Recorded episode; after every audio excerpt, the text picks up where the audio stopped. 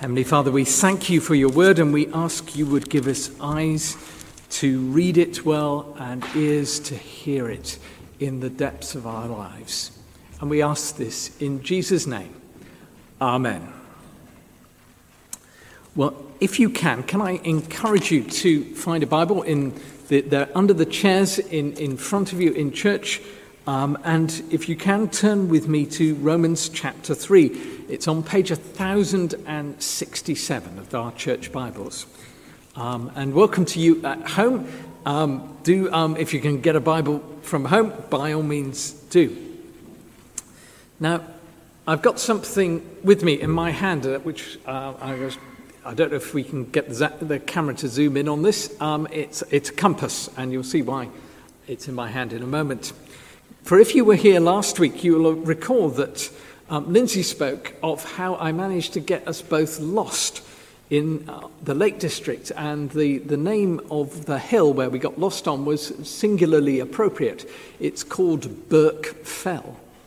And we got lost on Birk Fell. We lost the path, and we spent a lot of time wandering around in circles as the ground got more and more boggy and our spirits began to sink. And eventually I fished into my coat pocket and found this a compass. Um, uh, and thankfully, uh, by looking at it, I was able to work out that we were going in precisely the wrong direction and navigate towards the direction we were meant to be in and find the path we should have been on. And our verses today from Romans 3 are like that compass. They give us a direction um, and we need it greatly. I wonder if we could have our next slide. Um, and here is a breakdown of the whole of this long letter by Paul to the Romans. And, in, and you might say this is a kind of compass too, this, this breakdown. Um, the, the absolute center of the letter, uh, in some ways, is verses 24 and 25 of chapter 3 that we're going to look at in a moment. Um, but to understand um, how important they are, we need to see how they fit into the rest of the letter. A few weeks ago, we started our journey through Paul's letter to the Romans, um, and verses 1 to 17 of chapter, chapter 1, they're like the introduction. Um, and then comes a long section from chapter 1, verse 18 to chapter 3, verse 20. This we might call the diagnosis. And then from verse 21 of chapter 3 all the way to the end of chapter 8 is the cure, the medicine, the remedy. Then we get chapters 9, 10, and 11. And these are a kind of like digression, where Paul just speaks about what it means to be a Jew as he is and a follower of Jesus. And then from chapter 12, verse 1 onwards to the very end of the letter, is about how we live in our daily lives. This is the rehab, the rehabilitation that follows on from the diagnosis and the cure that we've heard about earlier. And the sharp witted will have spotted that the passage we, Lindsay read for us from uh, the whole of chapter 3 actually crosses the boundary between diagnosis and cure. This is a really big moment in the letter. And I'm going to concentrate on, on the very end of chapter, chapter 3. Um, those first 20 verses, from 1 to 20, these are like the tail end of Paul's diagnosis of the human condition. And verse 20 states, No one will be declared righteous in God's sight by observing the law. That means the Jewish law. And Paul's point, point here is that the Jewish law, which is the most sophisticated code for living that exists, it's not enough. And he's outlined in chapters 1 to 3 of Romans that whether we are Gentiles, that's non Jews, or Jews, whether we are celebrities or nobodies, we are flawed individuals. All have sinned and fallen short of the glory of God. That's verse 23 of our reading. This is the essential diagnosis from which the rest of the letter follows all human systems, all philosophies, all political structures. Um, they may well have good in them, but they will never be enough. I remember going many years ago into a jeweler's to choose uh, an engagement ring with Lindsay um, when we got engaged. And all the rings were beautifully displayed. And the thing about those rings is that they were all on a dark velvet background. The reason was that the rings then really shone, they showed their best from that background, and the, the stones in them glistened. Chapters 1, 2, and 3 of Romans, up to verse 20 of Romans 3, these are the dark background for the wonderful news of the rest of Romans. We're not meant to stop there, but they are essential if we're to actually see uh, if we're to see what is truly going on in the letter. We need them. They're the diagnosis that Paul gives, the dark backdrop from which the good news of the gospel shines. And so in verse 21, the action changes from diagnosis to cure. Verse 21 starts, but now. But now. These verses have been described as the two best words in the Bible. But now. Paul has given a dark diagnosis, but he doesn't mean us to stay there. Uh, he's moving on now to the cure. We've had so much about human fallibility, but now, and this is the hinge of the letter, Paul is not just describing human life, he's talking about how it can be changed. Verse 23 onwards that's up on our screens at the moment. All have sinned and fallen sh- fall short of the glory of God, and all are justified freely through his grace through the redemption that came by Christ Jesus. God presented Christ as a sacrifice of atonement through the shedding of his blood to be received by faith. Now, back to that jewellery shop. One of the things it was full of were silver and gold crosses, and they're beautiful and it's fine to wear them. But they can be worn sometimes without any realization of what a cross actually stands for. These verses that we've got on our screens, they're about the cross of Jesus. Crucifixion was the nailing of a person through their wrists and ankles into a cross of wood. It's a very grisly thing. It was a form of execution, it was an agonizing death. Now, the Roman justice system had a range of ways of disposing of people. It was a brutal age, and crucifixion was the bargain basement op- option. Senators and high ranking individuals, they might be executed too, but they would be done, as it were, in a more refined way.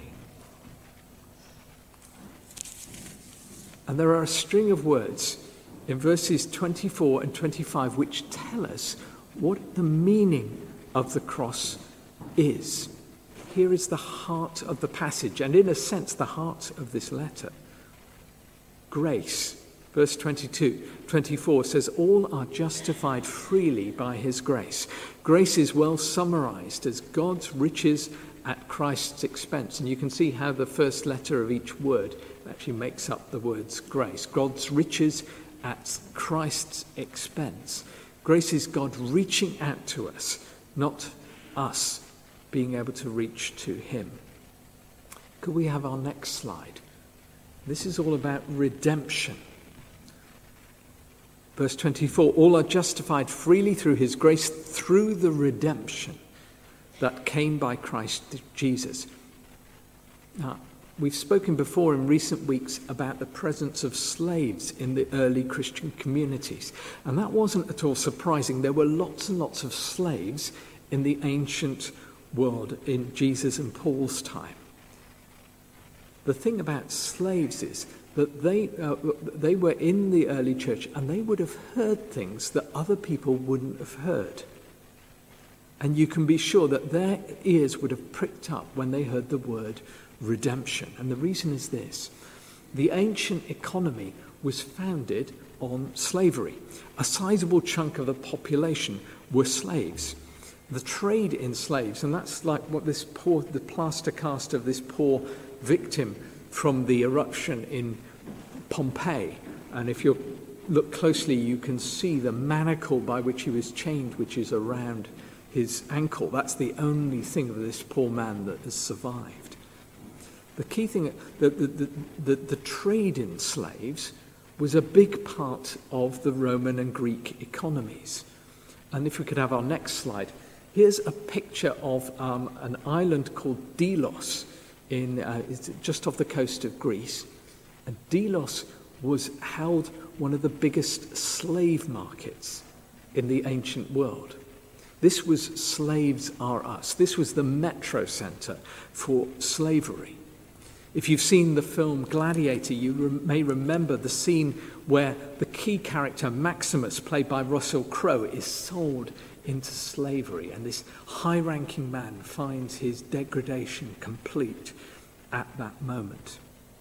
You could become a slave by being captured in war or by being, being condemned by the state to be a slave as a punishment, or you could be born into slavery. The children of slaves were the property of their master and could be sold. Slaves were property, like something you could put on eBay. Uh, but because they were property, it was also possible to buy the freedom of a slave, to pay for a slave to be made free. And the word that the Romans used for that was redemption. It's the word that's used by Paul here. All have sinned and fall short of the glory of God, and all are justified freely through his grace, through the redemption that came by Christ Jesus. God sends Jesus so that on the cross he offers us redemption from our slavery. And Romans 1, 2, and 3 are saying that we are slaves, slaves to the weakness of our fallible human natures. But verse 24 of chapter 3 says that we have redemption by the cross of Jesus. By the cross, the cost of all human wrongdoing is paid for by God the Father sending his Son as our Redeemer. All have sinned and fall short of the glory of God, and all are justified freely through his grace, through the redemption that came by Christ Jesus. God presented Christ as a sacrifice of atonement through the shedding of his blood to be received by faith. The cross speaks then of God's grace, of his redemption, and finally it is described as a sacrifice of atonement.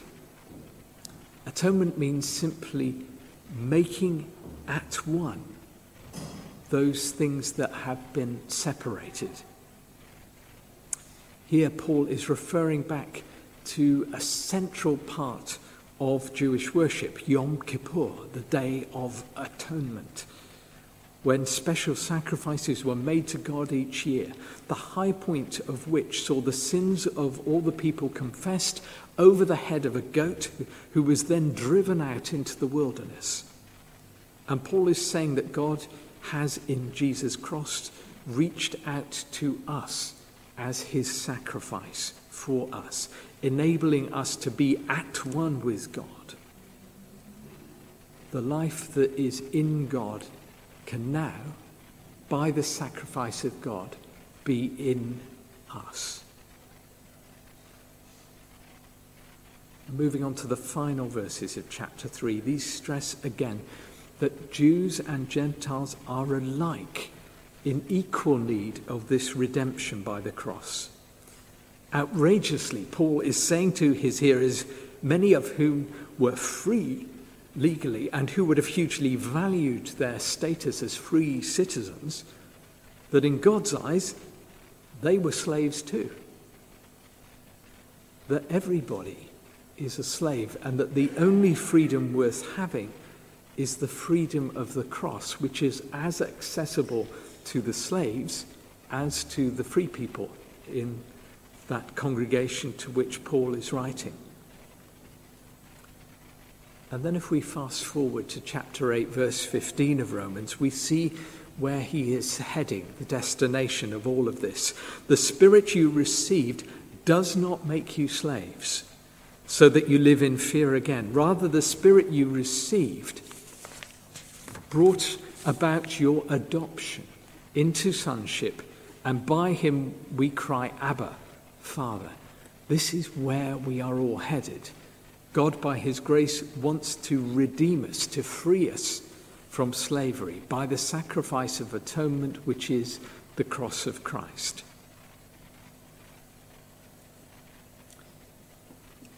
To read re- Romans, we need a compass, just as Lindsay and I needed a compass to get off Birkfell. And for Romans, the compass consists of seeing the basic structure of this letter. Chapters 1, 2, and 3, these are Paul's diagnosis, the dark backcloth against which the diamond shines. And today, in verses 24 and 25 of Romans, we move to, from the diagnosis to the cure. We're not yet at the summit of the letter, but we're now well on the way. Romans 3, verses 24 and 25, these are like the base camp through which every climber must go if they are to reach the summit. The diagnosis of the human condition is that all human beings and all human systems and all human political structures and all human philosophers are never enough. Every single one of them constitutes our attempt to get to God.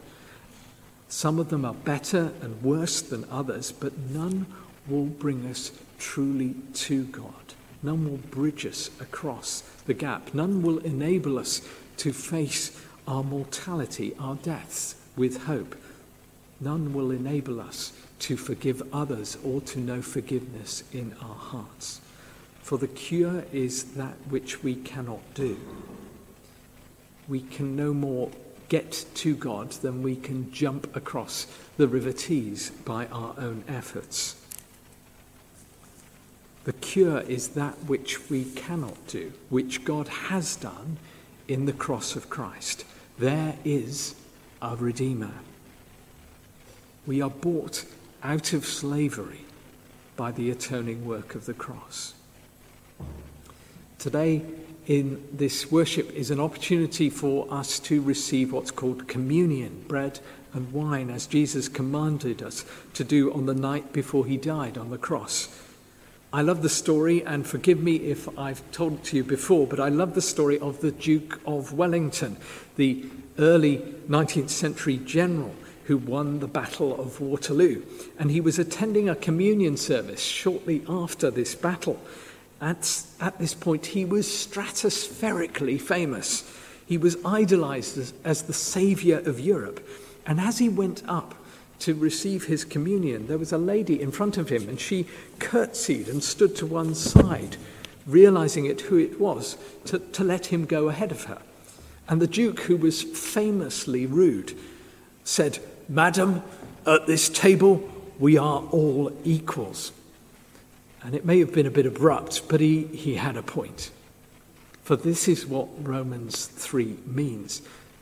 And whether you are gathered here on the, online or in person, and whether you have been a member of St. Barnabas for decades, or whether you have just come through the door for the first time today, whether you've been a Christian all your life, or whether you came to faith just in recent days, whether you've got tons of qualifications and PhDs coming out of your ears, or whether you have not a scrap of paper qualifications to your name, whether you are the mayor or whether you are an in, inmate of Her Majesty's prisons, either way, you cannot reach God by your own efforts or know redemption by your own efforts. But the glorious news of Jesus and the cross is that God has come to us, has bridged the divide in the shape of his Son. We were lost, but now by faith we can be found. And this has colossal consequences for our daily lives. For we, as we receive grace, we must then become transmitters of grace. And just as God didn't wait for us to come to Him, but came to us in the cross of Christ, so we should never wait for others to behave graciously before we start behaving graciously? And that's a hard ask. Paul says elsewhere in Romans chapter 12, verse 21 Do not be overcome by evil, but overcome evil with good. As recipients of grace, we are to be transmitters of grace. As you and I look at our families, our workplaces, our town, our planet, what does living out that grace that we receive mean for each one of us? Amen.